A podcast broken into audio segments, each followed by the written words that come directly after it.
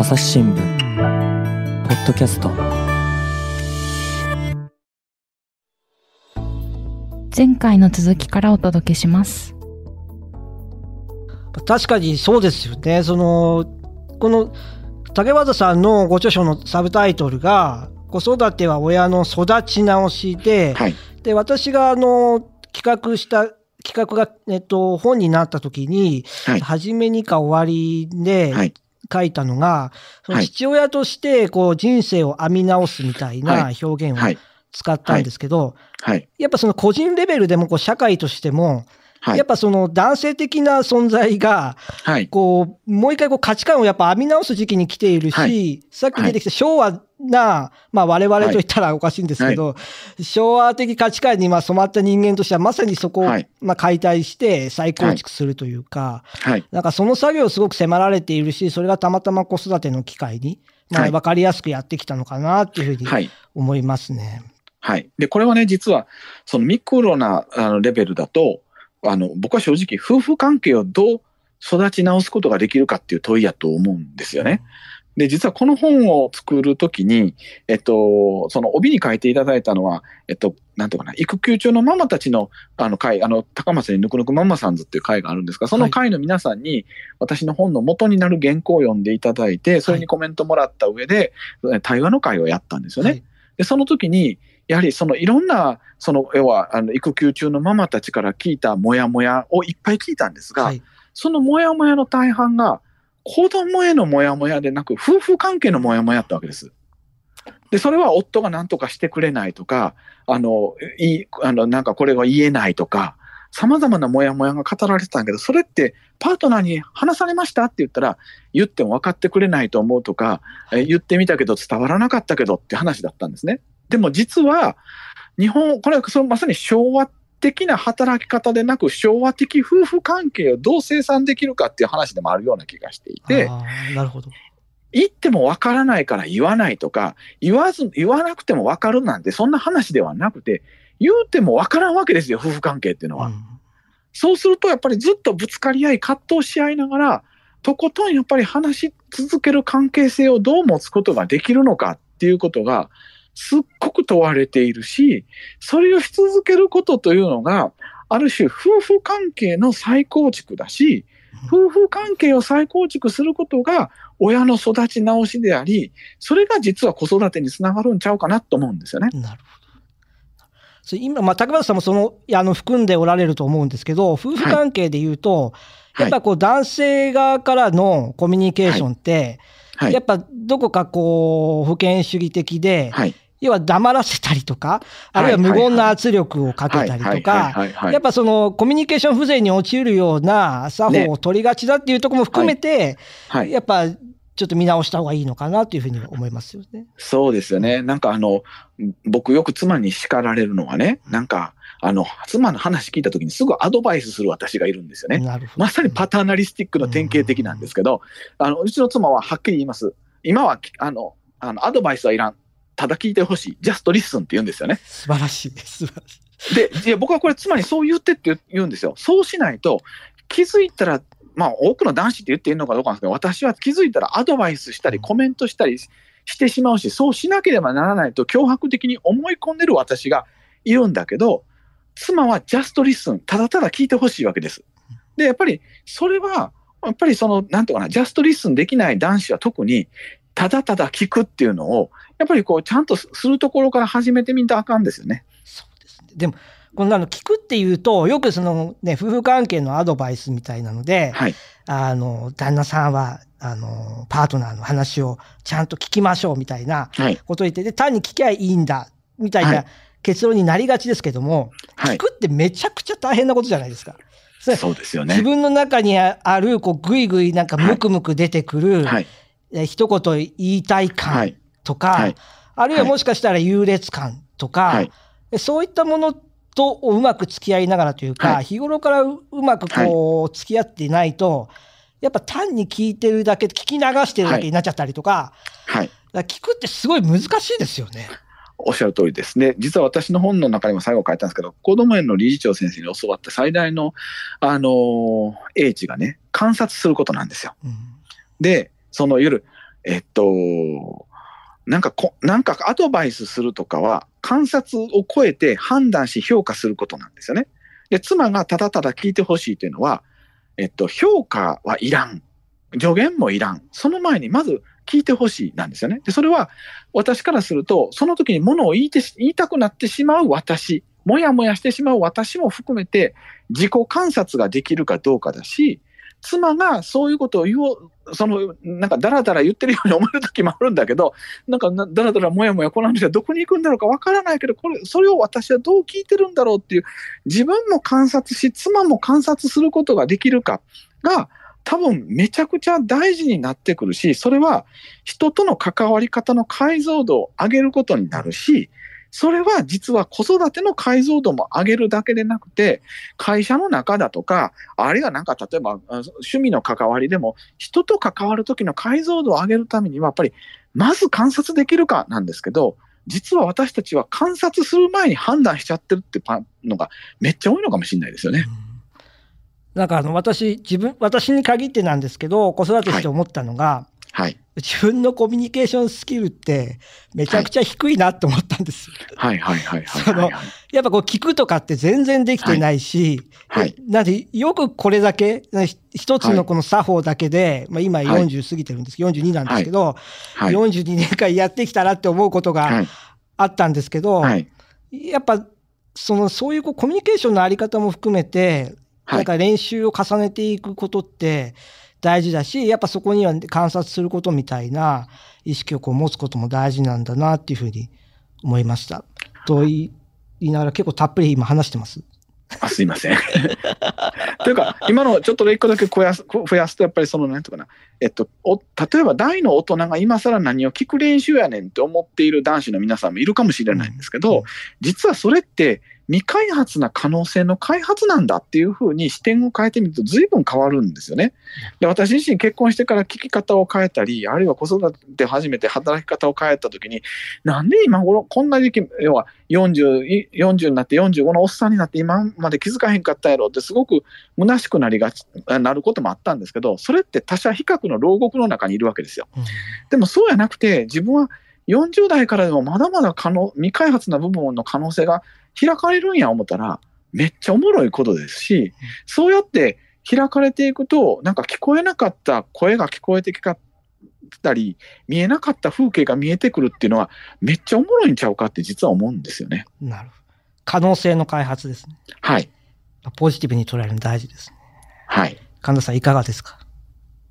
いやー、竹原さん、高橋さんね、あの父親のもやもやね、ポッドキャストでもこれまで、はい、まあ、ポッドキャストだけでも多分10回以上はやってるし、記事だったらね、100本以上ですよね、もうね。いや、これね、今回のお話、もう集大成だなと思いましたね。あの一本聞くならこれを聞けっていうのは多分この回だなっていうふうに私あの思って聞いてたんですよ。他の回は 他にもねゲストの方来ていただいてるんでねあんまりあのね人様の手前では言えないんですけれども超いい話だなと思って聞いてました。その心は？はいあのやっぱりえー、一般にですね、えー、育休、産休とか、あるいは男性の育児、家事への参加っていうのは、えー、男性がですね、労働力であるとか、可処分時間を提供するっていう枠で捉えられがちだと思うんですね。だけれども、まさにおっしゃったように、これ、育ち直しだし、というか、私にはこの話は、もう、あの世界っていうものをどう捉え直すのかっていう話だっていうふうに思ったんですよ。うん、で例えばなんですが、お話の中にあった、そのね、えー、と娘さんが雑貨店でね、ちょっと物を壊しちゃったっていうような話の時のことですよね、その責任の範囲っていうのを決めているっていう指摘、で確かにこれは娘の責任だと、私の責任ではないって、その時とっさに判断しているので、えー、娘を叱ってしまったっていうようなね、ご指摘、これって、でも、まあ、まさにね、その賃金労働の場でも同じことだろうなと。これ新聞記者を例にとりますとですね、われわれって、おおむねみんな担当ついてるんですよ。はい、例えば、同じ警察担当でも、捜査1課の担当はこの人、捜査2課の担当はこの人とか決まってるんですね。なぜかといえば、えー、他市に先に書かれてスクープを取られた時とか、あるいはその事件について、あの、追っていなかった時に責任の所在を明確にするためなんですよね。なるほど。で、こういうのってしかし、新聞社だけじゃなくて、おそらくどこでもある、官僚組織とかっていうのは全部あるだろうなっていうのは容易に想像がつきますし、はいまあ、一般的に大企業だったら多分みんななんとか担当ってついてると思うんですよね。はい。これがしかし賃金労働の場でのですね、その振る舞いというか、まあシステムになってるわけですよね。はい。ところが、まあ、実際にそういう範囲っていうのをそんな風に決めなければいけないのかと、さっきおっしゃっていたのは、その義務でないことっていうのは、実は非常に創造的にできるんだっていう話あったじゃないですか。はい、だとしたら、会社とかでも、そんなもん曖昧にしといた方が、みんな、あの、伸び伸び働ける可能性あるなっていうふうに思ったんですよ。うん、うん、どうですかね？絶対そうですよ。だって結局、裁量労働制っていうのがええのは、人々が喜んで働くっていうことなんですよね。でそれはいやいや働くよりも喜んで働く方がはるかにええもんができるわけなんだけども、一方で、その、えっと、所轄を決める範囲を決めるというのは、まあ、はっきり言ってしまえば、管理職が自分の責任逃れのために、あなたはこれ担当、あなたはこれ担当と決めて、で、例えば他市に抜かれたら、振っといたのに何やって、要は上司は部下に叱ることができるわけですよね。でもそれは逆に言ったら、創造的な労働というのはさせてないからこそ、そういう、要は、ぎちぎちに決めて、要は人を信用してないからこそ責任の範囲を決めることによって、管理した不利ができるわけだけど、それが本間もんの管理なのかって話なんですよね。それをだから、子育ても同じで、子供を放任するわけではなくて、子供がに責任をなるべく持たせるように支援をどうできるのかっていうのが、まあ、管理職、嫌な言い方ですけど、子供の管理職としての親に求められてることなわけであって、正直管理職が変われば部下が変わる、親が変われば子供が変わるっていうのは、同じ戦場にあるような気が僕はするんですよね。うんいや、本当これはね、めちゃくちゃ大事なところだと思っていて、もうすぐね、冬で、えー、風邪薬のね、CM とか流れる季節なんですけれども、うん、よくあるのが、あなたの代わりはいないから、みたいなやつなんですよね。うん、おいで、まあ、いないかもしれないけど、それよ、よ、おおむねやっぱりそれ仕事の文脈で言われてることが多いような気がしていて、はい。はい、で、まあ、実際それって担当とか責任がついた瞬間に休めなくなっちゃうんですけど、はい、そういう呪縛っていうものからも、離れることことができるのかなと。はい。こういうね、こう、まさに呪いみたいなのが解けるっていうところが、育児をやると分かる感じがするんですよね。そうですよね。で、それは神田さんもずっとポッドキャストでおっしゃってましたけど、例えば、はい、他市に抜かれたから、それがほんまの責任なのかって話、その要は、仕事の中身自体を問い直すっていうことでもあるんですよね。要は、何をもって仕事をしたことになるのか、何をもって仕事をしてないのかっていうのと、いうと、現状の新聞社では他市に抜かれたら仕事をしてないになるけど、そんなつまらん記事で、あ、こんなこと言ったかもしれませんけど、そんなことで抜かれたことが、あの、本当に責任なのかって話なわけですよね。それよりも、独自取材の独自報道をした方がはるかに責任を果たしてるんじゃないかとか、うんうん、責任の取り方が仕事の場でもいわゆる昭和的な責任の取り方から変わってきつつあると思うんだけど、いまだにその昭和みたいな残滓が残ってるところのしんどさですよね。うん、おっしゃる通りですよね。で、ただちょっと、ね、まあ、悩み相談ということでね、一つお聞かせ願いたいなと思うんですけれども、はい、その義務でない創造的な部分、例えば私も料理なんか結構好きで、はい、その朝ごはんは毎日作ってますし、はい、土日もなるべく自分でこうね、家族の分は作るようにしてて、実際料理ってすごい楽しいんですよね。あの、自分の冷蔵庫に、まあそもそも買い物も僕やりますけれども、旬のね、食材とかをどういうふうに調理したら美味しくなるのかとか、まあ、はい、単純にあの野菜刻んだりする動作も楽しいし、だけど僕、どうしても家事であんまり好きじゃないのがいくつかあって、その典型的な一つがね、えー、洗濯物を干すって行為なんですよ。でね、まあ、干してから畳むところも含まれるんですけれども、うん、あと子供のね、あの、使ったものを元に戻すという行為。はいはいはい。家事って、もう大半が、あの、元に戻すことなのかなって思っていて、で、そこに、いや、洗濯物干すのにもある程度の想像力が必要なんですよ。風通しよくするにはどうしたらいいかなってね。だけどやっぱり基本的には毎日同じことの繰り返しじゃないですか。はいはいはい、はい、こういうのって、あの、竹端さんってどういうふうに向き合ってらっしゃいます？あの、これはありがたいことに、子供と共にするっていうのが僕は解決策かなと思っていて、うんうん子供はめっちゃ今楽しんで洗濯物を一緒に干してくれてるんですよね。で、これは実は妻が、あの、こう、うまいことを、それこそ導いてくれたもんで、パンパンして干したら綺麗に干せるよとかって言ったら、じゃあ私もパンパンするって言い出したわけですよ。うんうんあるいは、なんか洗濯物畳むの、こうやってやったら綺麗に畳めるよねって言ったら、私もやるって言うから、あありがとう、助かったわって言うと、一緒に畳んでくれるわけですよね。うんうんで、あるいはお片付けするのも、おお、なんかこれこうやったら綺麗に片付けるなって言ったら、私私やろうとかって言ってくれたり、なんかその、えっと、洗脳ではなく誘導というか、子供が楽しんでどうやれるように一緒にできるのかっていうのが、なんか僕は実はこれ妻から教わったんですけど、すっごく大事なような気がしていて、これもやっぱり義務でなく、そのクリクリエイティブに片付けたり、クリエイティブに一緒にやったり、それでなんかこれ、要は、ここの間よりタオルが綺麗に折れるようになったね、みたいなことを子供と喜んだり、みたいな形で、今は僕は楽しませてもらってるっていう感じですかね。いやー、これもね、この話も本当にその、またお前その話かってなるかもしれないですけど、会社とかのその賃金労働の場にも言えることだと思っていて、うん。そのね、お話の中で再三ご指摘のあった、やっぱりパターナリスティックである、はい。その支配的であるっていう、はい。コントロールしてやろうっていうね、はい。願望というか、はい。そういったものの、まあ、愚かしさみたいなところですよね。はい。で、子供さんと一緒に作業をするっていう中では、はい。まあ、まさにこう強制をするのではなく、巻き込みというか、一緒にやろうよっていうような感じはい。でやることが、一番物事がうまくいく、はい。確かにそうですよね、洗濯物干すのも子供と一緒にやったら自分も楽しくできるんじゃないかなって今、思ってたんですけど、そうすると結局、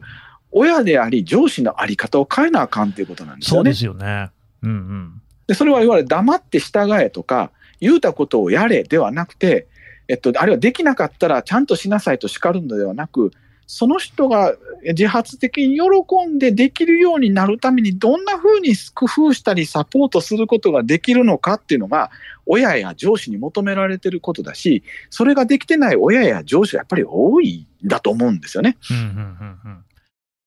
うんうん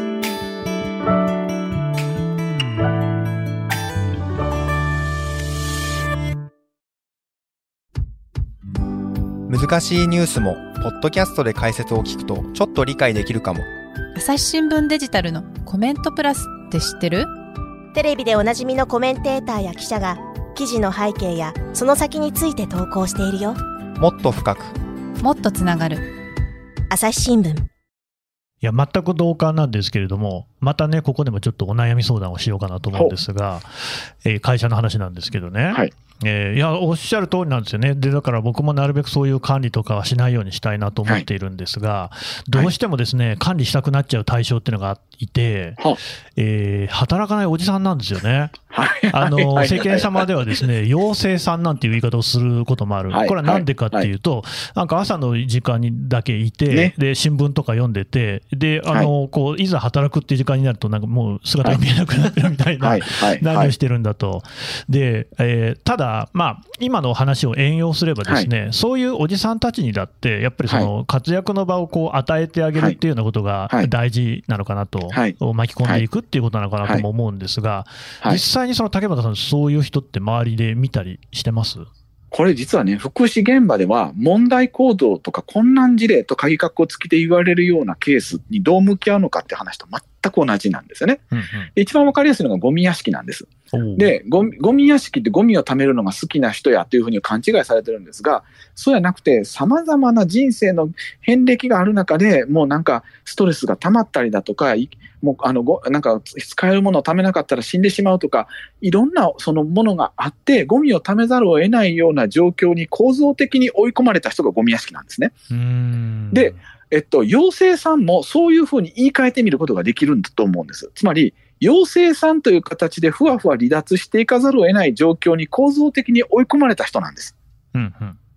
ってことは、当然入った当初は、は本人なりの大使とか、こんな新聞社でこんなことしたいっていうのがあったけれども、様々に、例えば上司からパワハラを受けたとか、うまいこといかへんかったとか、いろんなことが重なる中で、自分は役立たずだ、それでも定年まで給料もらわなあかん、ほな、ふわふわしてなあかん、責任逃れでなんとかやれたらいいみたいな、本人なりの内的合理性がある形で、それはあの全然外的合理性とは別ですよ。本人なりの合理性がある形でそのような行動を取らざるを得ない状況に構造的に追い込まれてる人だというふうにラベルを貼り替えると、その人は悪循環の中に、悪循環の沼にはまっていて、そこから出れない人なんだと思ったら、どう、例えばその人の上司であったり、その人の同僚だったら、その人がその沼からどうやって出ていくことができるのかを一緒に考えるっていうのは、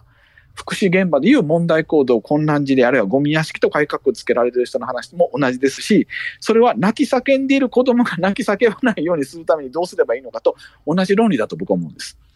なるほど、いや、それも本当そうですよね。なんかそういうことが、それこそマネジメントとかですね、会社、はい、あるいは組織の場にもですね、はい、うまく適用できれば、はい、なんかもっとい。ろんな人が自分の能力も活かせるし、あの、なんていうんですか、俺ばっかり働いてるみたいな、なんか、無駄なストレスみたいなのを抱えなくて済むような気がするんですよね。はいなんかまさにこういうことってしかし、育休取っていないようなですね、あの管理職のおじさんたちを全員まずあの育児させた方がいいんじゃないかっていうぐらいの話ですね。はいはいいや、本当にだから SDGs バッジつける前に、まず育休取れよって話ですよね。本当にね、本当そうですよね。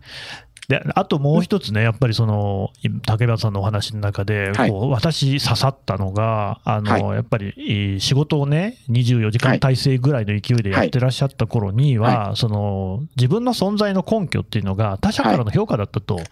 まあ、論文をどんだけ書いてるとか、どれだけ講演に呼んでもらったとかですね。でこれってしかし、まあ、そういう形だけじゃなくて、さまざま、例えばそれこそインスタグラムでいいねもらうみたいなのも含めて、やっぱりその、現在、あのね、人のこう価値っていうのをかなり規定している他者からの評価ってものなのかなと、はい、でも一方で、その今の育児のお話の中で出てくるのは、例えば、まあ、竹俣さんの娘さんであったり、連れ合いだったりっていうところでもうあの完全にその竹俣さん自身の存在が承認されていて、だからもう、あのそこに評価が定まってるわけですよね。で、はい、そういうことっていうのが、しかし、はい、重要だとすれば、これ、はい、やっぱり、えー、その家庭外でもそういうことっていうのはできそうですよね。そうですね。で、その、なんか今話聞きながらふと浮かんだんですけど、はい、その他者評価ってアディクション、依存症なんですよね、はっきり言って。なるほど。それは、いいねの依存とか、その他者評価の依存って、それこそ薬物依存とか、アルコール依存と同じ依存症なんですよね。うん、で、そこで実は最大の問題は、相互依存になってないってことなんですよ。うんうんうん、つまり、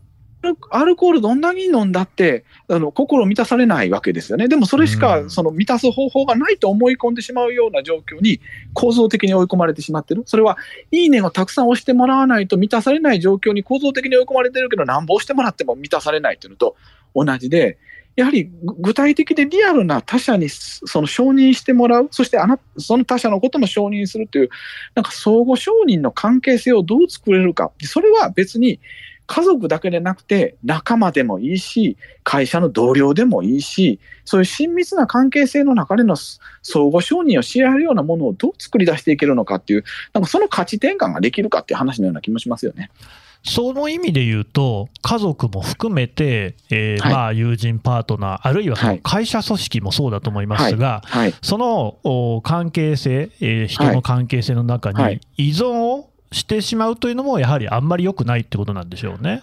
でそれは逆に言ったら日本の、日本型企業、そのいわゆる昭和時代のその朝日新聞でも運動会があったって、ポッドキャストで前聞きましたけど、そういう運動会をす,、る するようなものっていうのは、ある種、なんていうかな、その家族、その日本型企業への依存を深めるため、コミットを深めるためのものだったわけですよね。うん、でもそれは過度な依存を深めることによって24時間戦えますかという状況に構造的に追い込んでしまったわけじゃないですか。うんうんうん、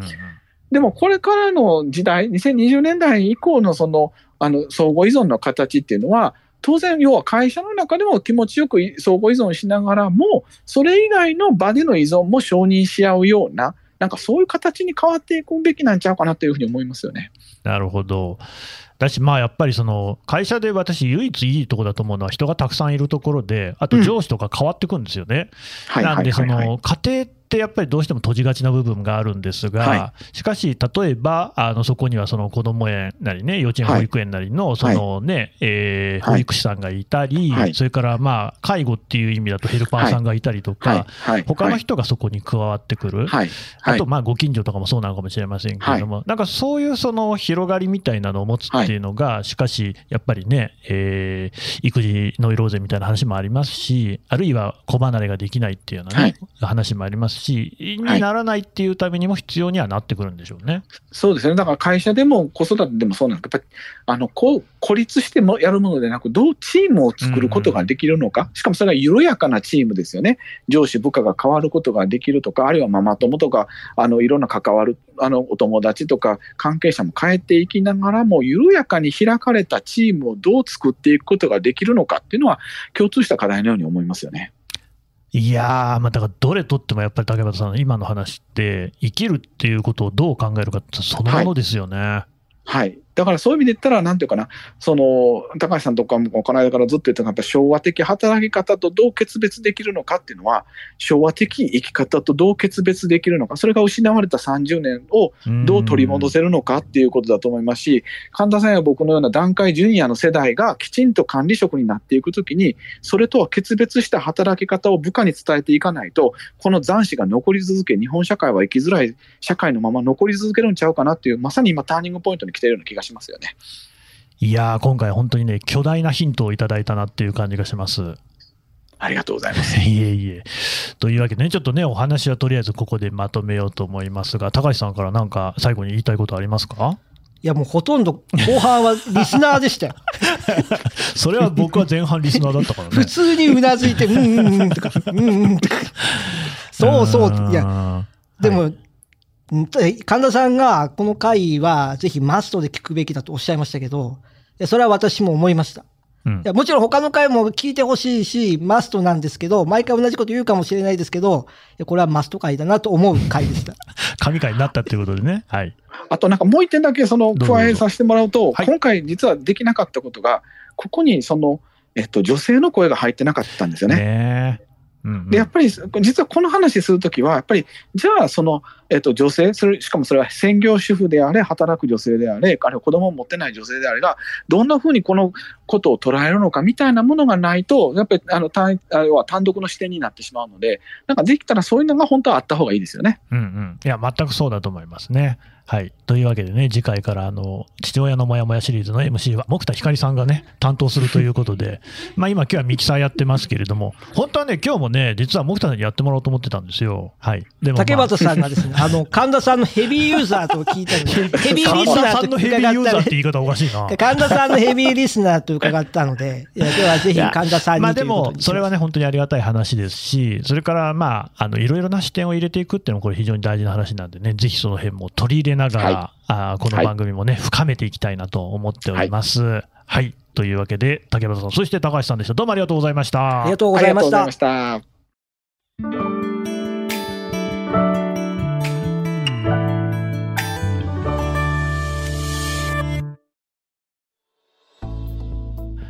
えー、竹俣宏さん、そして高橋健次郎さん、お話を伺ってきました。さてね、竹俣さん、じゃあ、あの改めまして、ご著書の紹介、お願いします。